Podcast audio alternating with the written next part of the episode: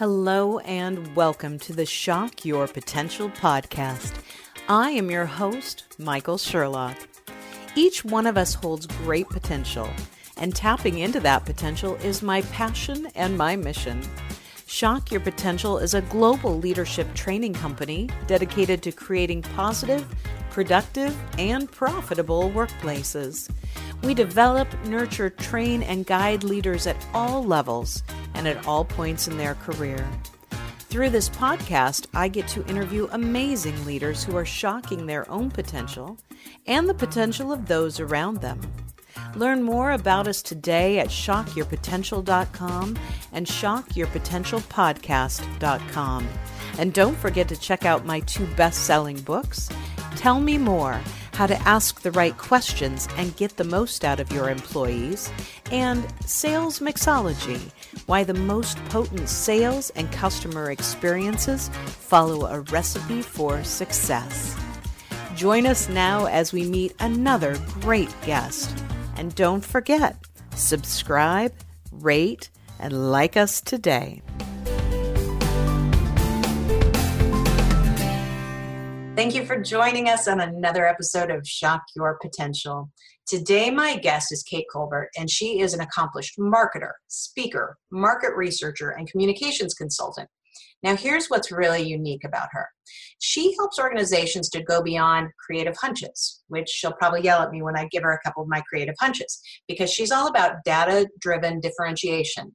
And that comes from not just saying, okay, we have data to prove things, but that really is data from the customer. Those are some things that I'm definitely going to want to dive into.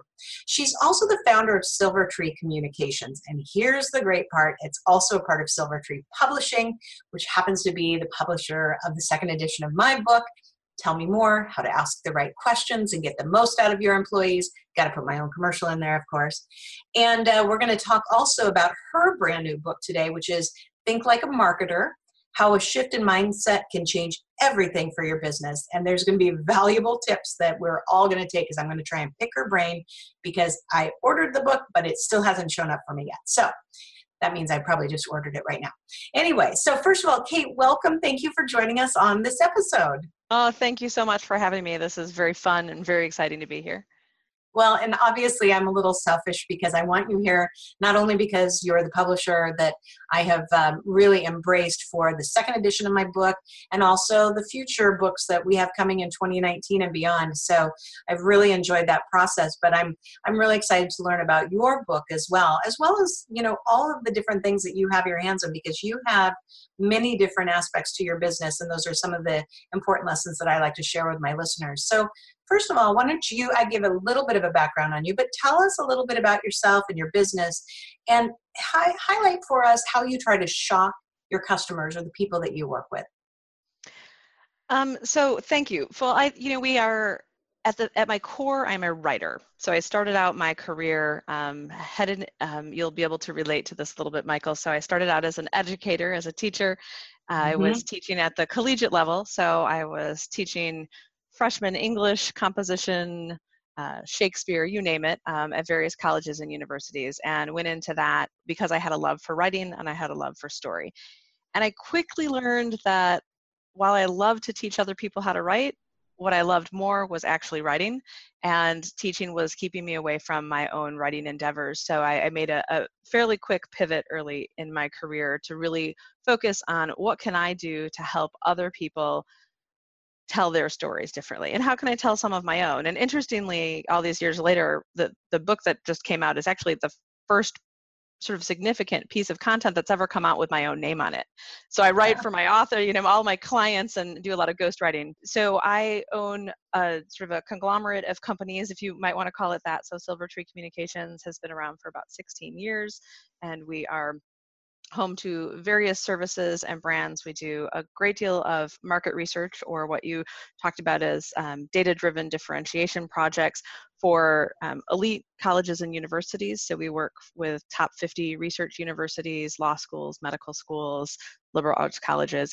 And we also work a lot in the healthcare space. So we do a lot of taking a look at people's data. So right now we do a lot of work with the medical malpractice insurance industry where we take a look at all the folks who have filed malpractice claims against doctors or facilities. We take a look at what are the themes in that data, what are the stories, and it's my job to generate insights around that, um, to tell the stories, to dig into the case studies, and to develop reports for the healthcare industry to help, for example, emergency departments be safer, to help obstetricians um, deliver more babies without injury. Um, so it's I think what shocks people um, about the work that I do is the fact that I bring left brain and right brain together. So it's really easy for people, whether you're a chief marketing officer or a CEO or a product specialist at your organization, to think of the marketing people, to think of people like me as people who are all about what's pretty or what's buzzworthy, or think, oh, that's who we call when we need a, a cool tagline or we need something to put onto a billboard. And yes i do that type of work and i've done that type of work really well but i think what shocks our clients is that that when my phone rings and somebody says hey we, we need to do this communications campaign or i want to write a book or i want to whatever one of the first questions i typically ask is how do you know and how will we know that it's a good television commercial? Or how will we know that it's a great headline for your email campaign? Um, what does the customer data tell us? And nine times out of ten the client says what? My boss told me to call you because we need a brochure. Um, and so i sort of have to ask them to backtrack like let's let's not get caught up in the creative stuff. Let's not get caught up in the tactics but let's talk about what is the marketplace telling us and we do a, a lot of work where we sort of back up a step and apply a, a, sort of life sort of tenet that I believe very strongly that a little bit of market research goes a long way. So sometimes just taking time to put eight customers in a room and ask them what they think about your product or service can cause major changes in the way that you create value for those customers and so that you can capture more value back to the bottom line. So at the end of the day, I'm a communications consultant. Um, eh, we happen to have a book publishing division as well, which we love. And holy cow, have I loved working with you on your book. I think it's fantastic. I'm so proud of you for um, releasing this expanded um, and revised edition, which I think is just outstanding. Um, and so that's kind of when people pick up the phone and call me because they know that they need to do something differently. They need to connect in meaningful ways with their customers and figure out how to monetize that perhaps differently than they're doing now. But I would say nine times out of 10, our clients don't realize um, how much data they have at their fingertips or they could could have at their fingertips until they call me it's a very uh, great point on many levels. And as you were talking, I was reaching for a book I just finished uh, called The Checklist Manifesto. I don't know if you've read this by Dr. Atul Gawande. And he he's a surgeon, and his book is all about using a checklist. Like, yeah. you know, you can have all kinds of you know new plans and you know you can have the greatest new equipment but none of it makes any sense or difference really unless you use data to understand it and then formulate different ways to checklist and create uh, follow through on the important things because then that way you know you're making a difference based on data See, that's fascinating to me. So, first of all, I didn't know that Dr. Gawande wrote a book for the general marketplace on this principle. So he is, and I've cited him many times in the work that I write for the healthcare industry. So he absolutely revolutionized the way that surg- surgical suites work and operating rooms work in the United States. And his checklist, so he is, you know, it, it's absolutely true. It's simple perhaps to think about we have to have these checklists about have we done this have we checked this have has the um, anesthesiologist asked this question or double checked this and at the end of the day the the impact of following those steps is literally a matter of life and death and if you take a look at hospitals and surgical centers um, that are really sort of struggling with poor outcomes typically they are organizations that have not adopted his checklist. Um, and so you know which is really interesting and so it's one of the things on the healthcare side that my clients are always telling people adopt the checklist you know there are best practices there are ways to do this.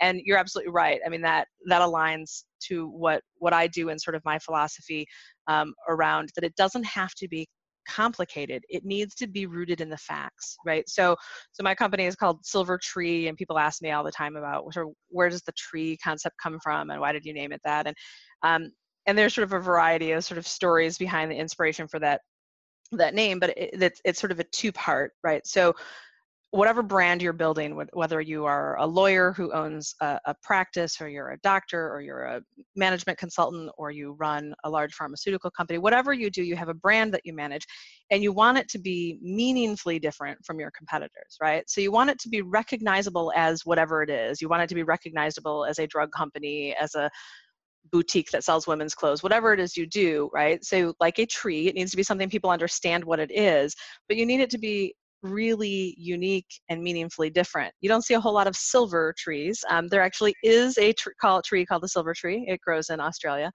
Um, but I love the sort of concept and the metaphor of the tree because it's rooted. And everything that we do for our clients is really so before we get to that pretty tree before we get to that story and what sort of faces the the marketplace when we tell that story it's all rooted in the data and the customer insights and the research um, and a really smart strategy about how to connect with the marketplace and how to commit yourself to that perfect balance that virtuous cycle between creating value for the customer and capturing value back to the bottom line in a way that keeps your business operating profitably um, year after year after year well, and the great tie-in to that to me is thinking even with uh, Dr. Gawande is that in his cases, the checklist in the surgical suite, you're right, could mean life or death for a person. And in business, a marketing strategy that is based on good data and good checklists can mean the, de- the life or death of the business. And even right now, as I'm going through this virtual conference that I'm launching next week, the first one that I've done like this, my I'm trying to just keep a running list of everything that I've done wrong, everything I want to make sure to not do wrong the next time. And it's seven or eight pages right now of typed up little print. It'll get smaller and tighter as we get better about this. But if I wasn't writing it down, I would forget these things next time.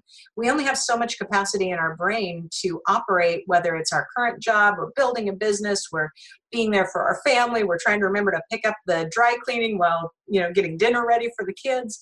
So it, it's this element of how do we focus on things that we know make us or break us, and and how do we do that in a way that's effective for us in the long term. Yeah, what's interesting about that for me too is that.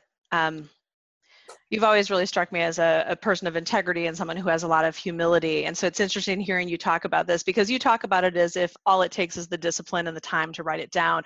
But what I think is important to acknowledge is that a lot of people don't, a lot of business owners and leaders at various levels don't have the humility to realize they need to be thinking about the mistakes they're making or where there is a disconnect between what they're doing and what the customer really wants from them. And that's really the big piece. And so for me, Eh, magic always happens when somebody is willing to admit they don't know what they don't know. We sort of call this the ellipsis test at Silver Tree. So we ask our clients to finish sentences and to put ellipses in them for them. So if I only knew dot dot dot about millennial customers, we would have 10 times more of them. If I only knew dot dot dot about what they think about the new packaging for this new product, we would be able to raise our price point. If we only knew dot dot dot. And so I'm constantly asking our clients, and we talk I talk about this a lot in my book, is what is the ellipsis? And in our experience, it's almost heartbreaking when you can really ask yourself, what is the ellipsis? And then you a lot of people shrug their shoulders and say well i have this hunch right? I have this i think this would be a beautiful cover or i think this would be a really great design for this billboard or what have you. Um, but the dot dot dot is almost always knowable michael. So it's our experience that in 85% of the cases when a customer comes to us and they have a hunch here's what we think the influencers for our purchases care about it's something we could find out if we just went and asked and either mm-hmm. we asked their existing customers or we asked the customers they've lost who were in their pipeline but who went to the competitors or we just take a look at you know what is the demographic of their would-be customer and let's go talk to those people and find out what the heck do they give a darn about so I think humility is a huge part of it. We had a client recently in the financial services space, and she was really looking to put a stake in the ground about serving primarily serving female clients and she has really great heart and passion around working with independent women and sort of women head of households particularly women entrepreneurs in managing um, their financial assets. And she was ready to changed the way she talked about herself on the website and everywhere she went and everything she said, not to completely put her hand up and sort of keep men away, but to be really clear that these women were her her primary audience. And I thought it was a really great positioning and it was different and it was potentially meaningfully different, which is what we're trying to help our clients achieve. But I said, let's double check that. So we did a client survey, and as it turned out, her customers, her clients, while they were incredibly loyal across the board, her loyalty metrics were actually stronger among her male clients and some of the educational programs that she was offering and workshops and social sort of connection things that she was uh, sponsoring for her clients the things that she thought the men wanted. So for example something that's maybe a little touchy feely like doing vision boarding at the beginning of the year. So you know if you want to take a cruise to alaska so you know whether to save money for it. She thought that's a woman's event. And uh-huh Uh-huh. overwhelmingly men told us more than women told us yes i would like to be invited to that. So again you have to let the data speak.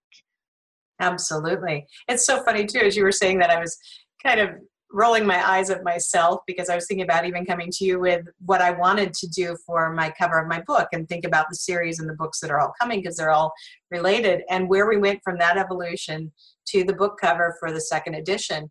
And it's so funny because uh, I just ran into a friend of mine last Friday and he's from Ireland. He was in town. We just barely got to see him just out of the blue. And he, the first thing he said, I'm so glad you picked that cover.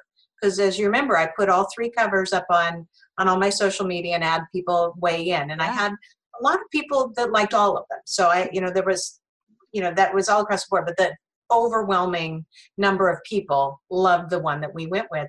And by the time I put it up, I already knew that's what I wanted. And uh, strangely, I had a hunch that that was going to be the good one. Yeah. But the data proved it.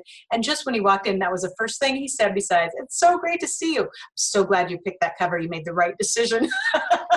right? And that's that, but that's the perfect example michael of this idea of a little bit of market research goes a long way right? So once you know this from having released a first edition of the book once you commit to a cover or whatever it's it's out there right? It's very it's, you can't really sort of turn around. The used bookstores will always have it or your products you know sort of first generation if it's a technology product or what have you it will be out there for forever. Like people you can't get rid of it i know. It's awful it'll go away. Uh, you're you're doing great, and it's going to sell really well the the new one, and so the other one, the used bookstores won't want the old one at some point. But um, but you're absolutely right. I mean, and think how easy that was to throw a few JPEG files up on social media and ask people, you know, vote one, two, or three.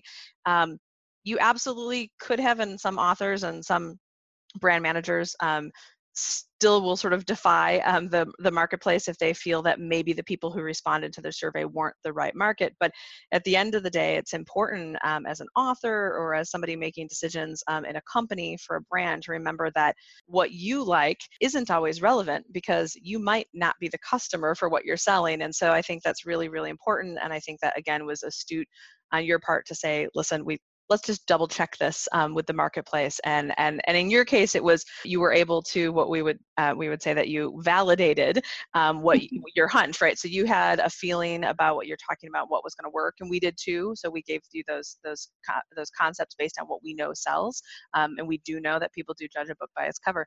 Um, and so you were able to validate that hypothesis um, with real data which was great I agree. And, and I love that because it really does. It is about data and, and a lot of decisions, especially in marketing, for people that own their own business or their own brand, there's a sense of self in that. And there's the sense of pride or I know. And if, and if I go another route or I trust something else, it might affect me. It might say something negative about me instead of just saying, it does, it's not about you. It's about the customer. Do you want it, somebody to buy it?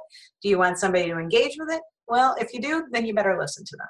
So tell us just um, a little bit about your book. So think like a marketer, how a shift in mindset, which is a kind of what we're talking about, can change everything for your business. So clearly I'm all on board.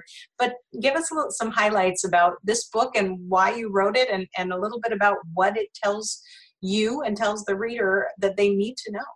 Yeah, so the book um, just came out a few months ago and is doing very well. It was, I wrote this book because not everyone out there is going to have the opportunity to hire me and to tap into the ideas. And over the years, my clients have said to me over and over again, we've seen such a huge difference in the way our company operates or the profits that we're seeing or the stability that we're seeing because you've taught us to think about things differently. And so I sat down to write this book knowing that if there was a way that I could offer up that sort of mindset as a model to help people sort of shift, it's not about turning non-marketers into marketers. So this is not a how-to book um, on marketing for people who want to make a shift in their careers. This book um, is being very well received by professional marketers um, who need some reminders and some, some shifts as well.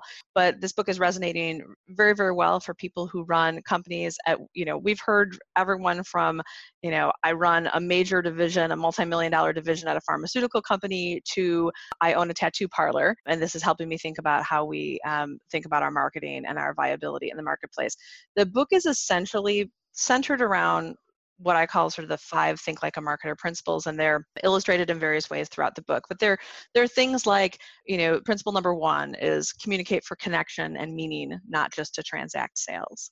And I talk a lot in the book about how to do that. So how to remember to be communicating with your marketplace and your customers not just when you're trying to make the cash register ring. Because if you're creating connection and meaning and you're telling your story and you're endearing people to your brands and to you if you're a personal brand like a consultant or a doctor or an attorney, when it's time to transact sales, people will be ready and willing to offer you um, that that money. And you know, it, we talk about other principles in the book. So we talk about um, about how to be, when it comes to your marketing itself, how to be strategy religious and tactic agnostic, which is a term that I use. And it has nothing to do with how you pray or where you go to church, but it's all about if you choose a strategy that makes sense and hopefully is based on the data.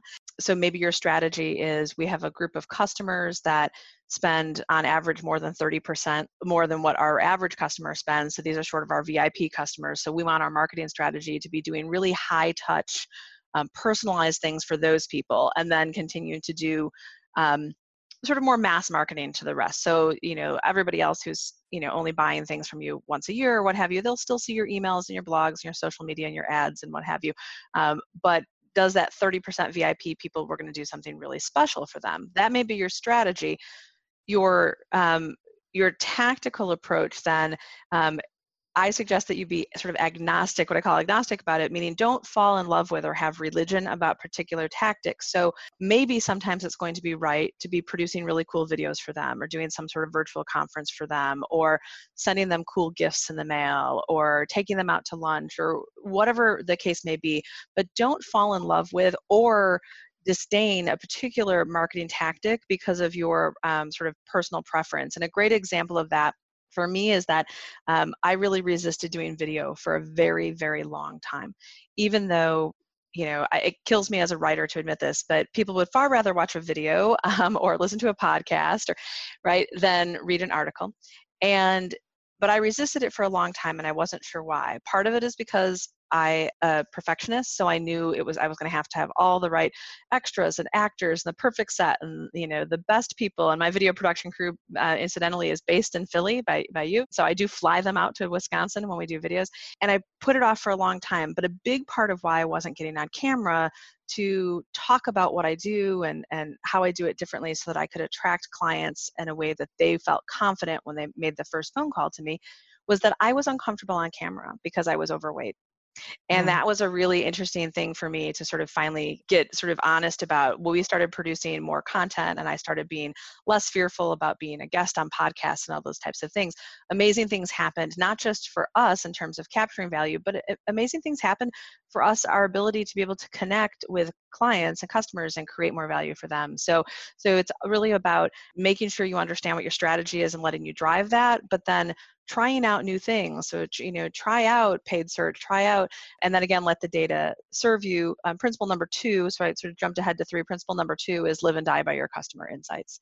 So mm-hmm. that's really what I have built my career on is helping organizations understand that you need to be paying attention to the data and then more than just the numbers, what do those numbers or um, behaviors tell us and what are the insights and then how do we develop recommendations and actions for your companies based on that. You know, we also, the book um, shares very practical, sort of topical chapters on everything from how do you create a sampling opportunity for your business? So if you're a consultant or you own a massage therapy business or not everything seems to lend itself so obviously to a sample the way a bagel bite at a grocery store on a Saturday morning does, but there are ways to sample everything, right? I know exactly. That's what people think of when they think of samples, right? It's like I get this the bagel bite at, at the grocery store, but no matter what you do right? And so my book even talks about things like you know construction equipment that costs a million dollars for you know a backhoe um, how are companies like caterpillar letting people come drive their machines at these cool sort of dirt playgrounds? And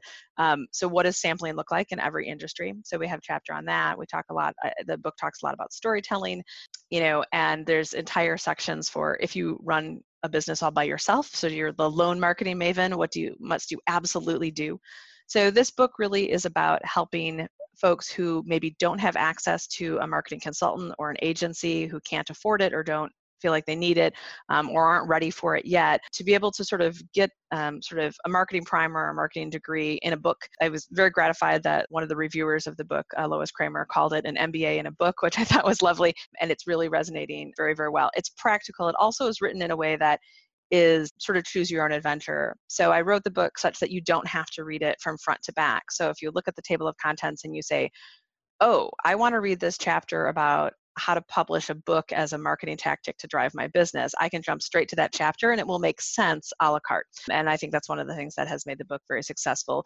The book also has um, predictions for the future. So every chapter ends with a section about what I'm predicting for the future of those particular sort of topics or um, issues that I'm discussing. And I think that that's helping people really prepare not just how to be successful now, but how to sort of, as Wayne Gretzky's, I think it was his father had said, um, skate to where the puck is going. Mm-hmm. And so that's what this book attempts to do.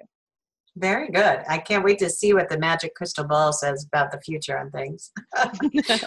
this next question that I try and ask everybody now in this season two, you probably answered it in many different stories, but I like to ask people what's the biggest challenge that you've faced in building your business over time and how have you overcome it or how are you trying to overcome it or what did you try that didn't work? So I, as you know, I love uh, success stories as much as failures, but uh, I think it's, it's really great for my listeners to hear the challenges that we all face and so that we're realistic because a lot of times as marketers or you know, speakers or business people we, we try and put on the best front but the reality is we all face challenges. So you know can you share a little bit about what your what some of them or one of them that has been that you faced? Sure. I you know it's um it's hard to sort of think about sometimes and i think that this is the one of the most important things we can talk about is for me it's the biggest challenge i've faced throughout the years is how to balance my commitment to people and profits because they're sometimes out of sync with one another, right? And so recently I had the opportunity to do kind of an analysis of my brand, and my publicist participated in that. And she was tossing out adjectives that she relates to me and to my brand. And um, I was really struck when she used the word loving and it, it stopped me in my tracks right that that someone recognized that i really i do love my clients i love their work i take it very seriously i'm willing to stay up late and work on weekends and um, i take it very personally. And the the the gift of that is it it helps drive a very sort of ethical business and one based on integrity and the challenge of that is that it sometimes blinds me about what's profitable and what i should be mm-hmm. spending my time doing um, and whether or not i should be making sort of shifts or pivots in my business so what I have uh, just this morning, in fact, I was um, talking to somebody I trust um, around potentially making some major shifts in um, one of our business lines and um, and uh, he sort of he was joking and there was a lot of swearing and um, and he said kate you know when he asked what i was charging for something and he's like that's like 40% too cheap. He's like that's like you're never going to make any money doing that. Um, and so what i've been trying to do all these years and will stay committed to doing as i go forward is finding ways to force myself into some objectivity. So i do periodically take time away from the office and you know go work with you know people probably think it's strange that i that i work with brand consultants when i am a brand consultant but i i did just actually hire the the folks over at brand builders group in nashville to do this work with me. So rory vaden um, best-selling author of take the stairs and procrastinate on purpose really helped me in this regard as well. But what does it look like when you put start putting sticky flip charts all over the walls and start getting really real And for me, it's about forcing myself into objectivity around what I'm doing. So, is is it possible, if I ask myself to be honest, that I'm spending 70 or 80% of my time working on something that only drives 30% of the revenue to my company? And is that sustainable? And does that make sense for us? So, I try to look at the metrics and the data just the way that I would tell my clients to do. Now, sometimes I'm my worst customer in regard on this, so like I, you know, I have to force myself to do this for me, I use a phrase in my head all the time how do I get out of the emotions and get into the facts? It's a concept I use when I'm actually trying to deal with difficult situations um, when I'm communicating with people. So sometimes people get really triggered and things get emotional in a conversation. So again, how do you get out of the the emotions and get into the facts? I try to do the same thing when I'm making decisions for my company is is it possible that I really really love certain kinds of projects and I want to do that, but that doing more of them is not ultimately serving the clients or it's not serving me or my health or the longevity of my company. So that I think will probably continue to be a challenge for me over time because I, I want to do the right things for the clients, but I also want to run a sustainable business. Um, so I'm going to continue to ask myself, you know, are my commitments sort of to people and profit in balance? I, I think when they're out of balance, I'm I'm happy to say I think they're out of balance in the right way, at least in an ethical way. So I, I put my clients first, sometimes to the detriment um, of my paycheck. And, and so I need to work on sort of balancing that up a little bit better. But I feel quite confident it's never going to go too far the other direction. I'm never going to run you know a, a really um, flush with cash kind of business that isn't offering enough value to the customer so again it's that create capture value um, challenge that i talk about a lot in the book and that I talk about it for a reason. It's because it's sort of been my own nemesis, and paying close attention to it has been um, important to my success. I think that's valuable advice that you that you have and you're saying, and I love how in the beginning you're like, uh, you know, you might think it's weird that I'm a consultant and I'm going to someone else for consulting, but I'm a firm believer of if if you don't take your own advice, how can you give that advice to others? And it's something I've struggled with too. And as I've been building this business over the last couple years, I was trying to reach the point where I could find a group of people that I could trust and have dialogues with and, and say, let me tell you the bad stuff about my business. Let me tell you the challenges I'm facing. And I finally found that, that group a couple months ago. And uh, before that, I was randomly picking some people I trusted, but that didn't have the same background. I did, didn't have the same, they hadn't managed something bigger. I needed people that have done more, that I have done more than they have in some areas, but they've done more from in other areas that I haven't. And as we've been getting together in person and on on uh, conference calls, and we hold each other accountable, it's it's such a different perspective because then you're saying, okay, I need to learn from you, and I need that. And and if you don't bring experts around you, if you're always the smartest person in the room, you know, you're in the wrong room. yeah, absolutely. No, I think that's so, great. So I always ask everybody a couple questions. So we're getting near the end here. And one of the reasons that I ask this next one is because I focus on excellence and leadership and sales and the customer experience. I try and propagate uh, the the dialogue of excellent examples. So I always ask everybody, what's the best example you've been the recipient of of a positive leadership or sales or customer experience that impacted you and that impacts your business and how you operate today? So there may be some recency effect um, to sharing this story, but earlier this year, so I call it, and people who know me call it the bed bug story.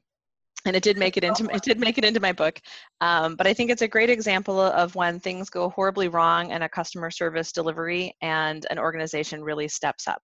And for a variety of reasons, I'm not going to share the name of the hotel with you, um, even though I have really lovely things to say about them. But I was doing um, some market research for a higher education client, and we were um, in Dallas, Texas. I'm staying at a very nice hotel. But from moment one, when we walked in, something was just sort of off about this hotel. And it was beautiful lobby and, you know, crystal chandeliers and looked lovely.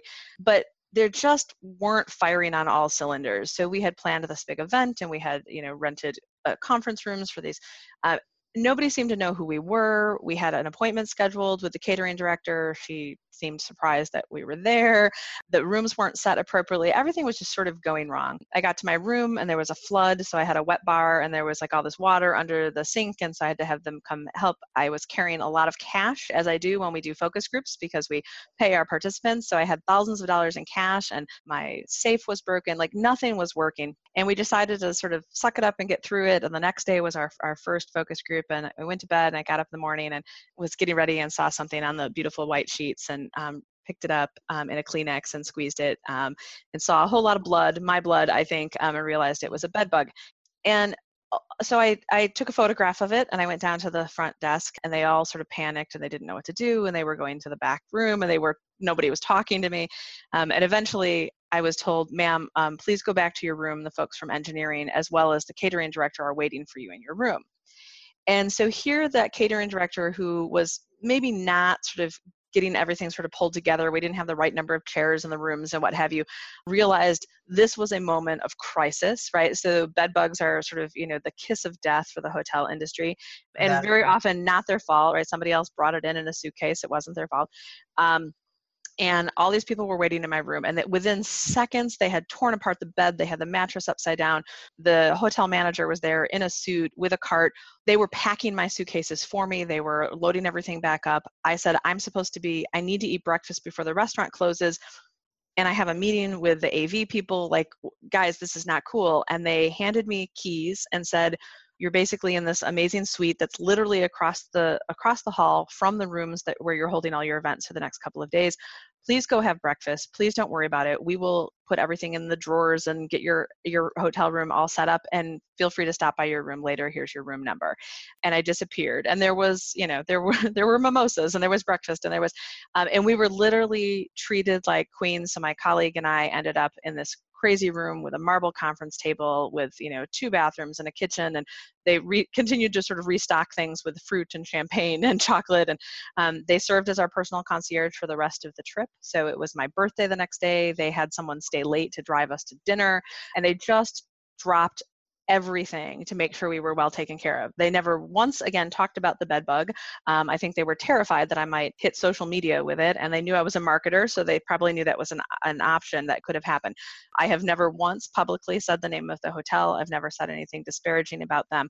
Um, and if I had occasion to be in Dallas again, I would stay there again because they, you know, they were they clearly have things they need to work on, right? So uh, I recently heard Jeff Ram um, talk at the National Speakers Association about what he calls the celebrity service gap. So what's the gap between how you provide service to most customers and what you would do if it was George Clooney or it was some sort of celebrity, right? And so I was able to see in that trip how they treated regular guests versus what so I became a VIP because I had this bad experience and they were afraid I would badmouth them publicly, right? So they treated me like a Kardashian and and there was a significant gap right? And so jeff ram talks about that if you had 30 seconds could you rattle off six things you would do differently in your business from what you do now if you were providing that service for a really famous person who came walking in? And so it was for me, it was a really interesting way to think about um, what would it look like to give red carpet service um, or closer to red carpet service to everyone, not only when you have to, not only when the world falls apart and you're afraid of, of PR crisis, but what would it look like if you tried to do that every day? And I think there were a lot of things that this hotel did for me and my business partner while we were there that they could be offering to their corporate clients anyway. And it shouldn't have had to take a, a bed bug to get them there. And so that was an interesting lesson for me. Um, one, as a customer, to learn to to give people a moment to make it right um, before you sort of freak out, which I didn't. I was actually very calm the entire time. And for me as a business owner, I'm constantly sort of thinking about that experience and about um, Jeff Ram's concept of the celebrity service gap. What can I do now and in the future to provide um, rock star kind of treatment for my clients? I love it. It's it's such a great reminder that I always say to everybody, we're all human, but just because we're human doesn't mean we should give into that and make it okay just to be subpar because we don't want to take the extra time and energy. And it, it's a great it's a great example. Unfortunately, like you said, it started with a, a bad situation that they turned right. Now the question is, where did they go from here as a company? How do they take this lesson and learn and improve upon it? So that not only does it not happen again, now bed, bed bugs happen, well, I've been the recipient. I've woken up that next morning and gone, why do I have all these bumps on my legs? And why is there blood in the sheets? Well, there you yeah. go. Yeah. and and you live and learn, and, and it happens, unfortunately, even at the best places. But the question is, will they also work on all the other elements to keep that flow of that hotel going so that they can deliver great experiences? Fantastic. So, the last question I ask everybody is if you could go back in time, any point in time, talk to the younger Kate, when would that be, and what advice would you give her that would have shocked her potential farther, faster, or kept you on the exact same track? Yeah, so I would I would go back and tell the younger Kate that you are not your college major, Oh, and boy. you and you are not what people think you're supposed to do with your career. Um, and that was, you know, I think I probably lost a little bit of traction um, at some point in my career, though luckily ended up exactly where I belonged. Um, because I thought that when you study writing and, and literature um, in college, then therefore you should maybe then go to graduate school and get a master's degree in comparative literature, and then you should be an English professor.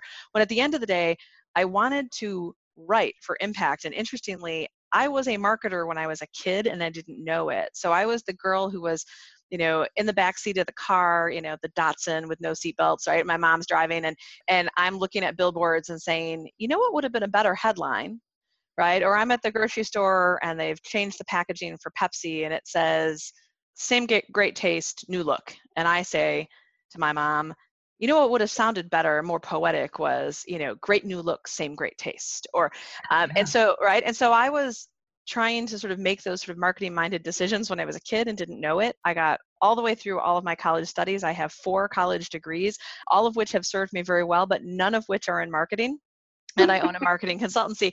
Um, so I became sort of this accidental marketer, and I did suffer when I made pivots. So I was so afraid when I left academia because there was, to me, there was something really elite about being a professor and having tenure and having this office in the ivory tower and what have you and having a really great you know retirement plan or what have you um, that i worried that people would think i was a failure when i decided i wanted to go be a writer and i became a journalist. And then i worried when um, the sort of that company had layoffs and i lost that job what would it look like if i sort of started my own thing and do i have to still be a magazine editor um, next? And i was always afraid that the next job had to look like the last one, but with just a fancier title. And sometimes the biggest opportunities are when you sort of blow it up, right? So I went from being a professor to a journalist I'm at a high tech magazine. I wrote about, believe it or not, I wrote about semiconductors, um, semiconductor packaging. I was the first journalist in the world to mention the concept of Bluetooth technology and say I thought it would revolutionize the world, and it did. I was a baby; it was like in my 20s when I did that, and and to not be afraid and to say, okay, well, what if I started a, a PR and marketing company, even though that's not my background? Um, I'm a journalist; people send press releases to me. I could learn to write one, and so every time I've learned to sort of shift and not be afraid of what the label is, and so that's the advice I um, I give to college students now when I have chances to speak at universities, and that I wish I could go back in time and give to myself. You are not your college major and you are not what your parents think you're going to do with this degree. Very good.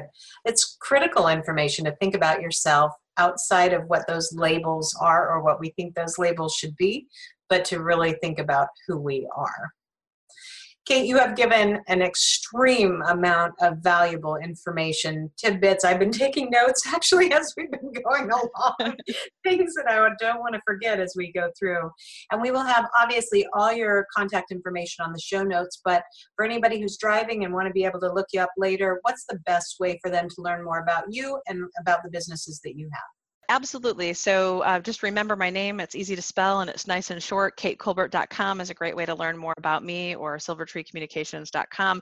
You're welcome to hunt me down on social media, LinkedIn, uh, Facebook, uh, Twitter, Instagram, wherever you're comfortable hanging out. Um, would love to keep in touch. Absolutely. So as we get ready to wrap up, any last words of wisdom or pearls of advice for my listeners? Yeah, don't be afraid to pivot. So your career and your business and the work that you do is going to continue to change. Your customers are going to continue to change. You might think that four years ago you did research and you knew exactly what they were looking from for you. Make sure you do the research again now because your customer four years ago looks different today. Um, and don't be afraid to take those insights and pivot, even if it's in a really scary way that requires a whole lot of courage. The amazing things are always on the other side of that fear. Thank you so much for joining me today, Kate. It was a pleasure to have you on, and I look forward to continuing to hear more about all that you do. Thank you so much for having me. Have a wonderful day. Thank you for joining us on another episode of Shock Your Potential. Please remember to subscribe, rate, and like our podcast. And for more information, find us at shockyourpotential.com and shockyourpotentialpodcast.com.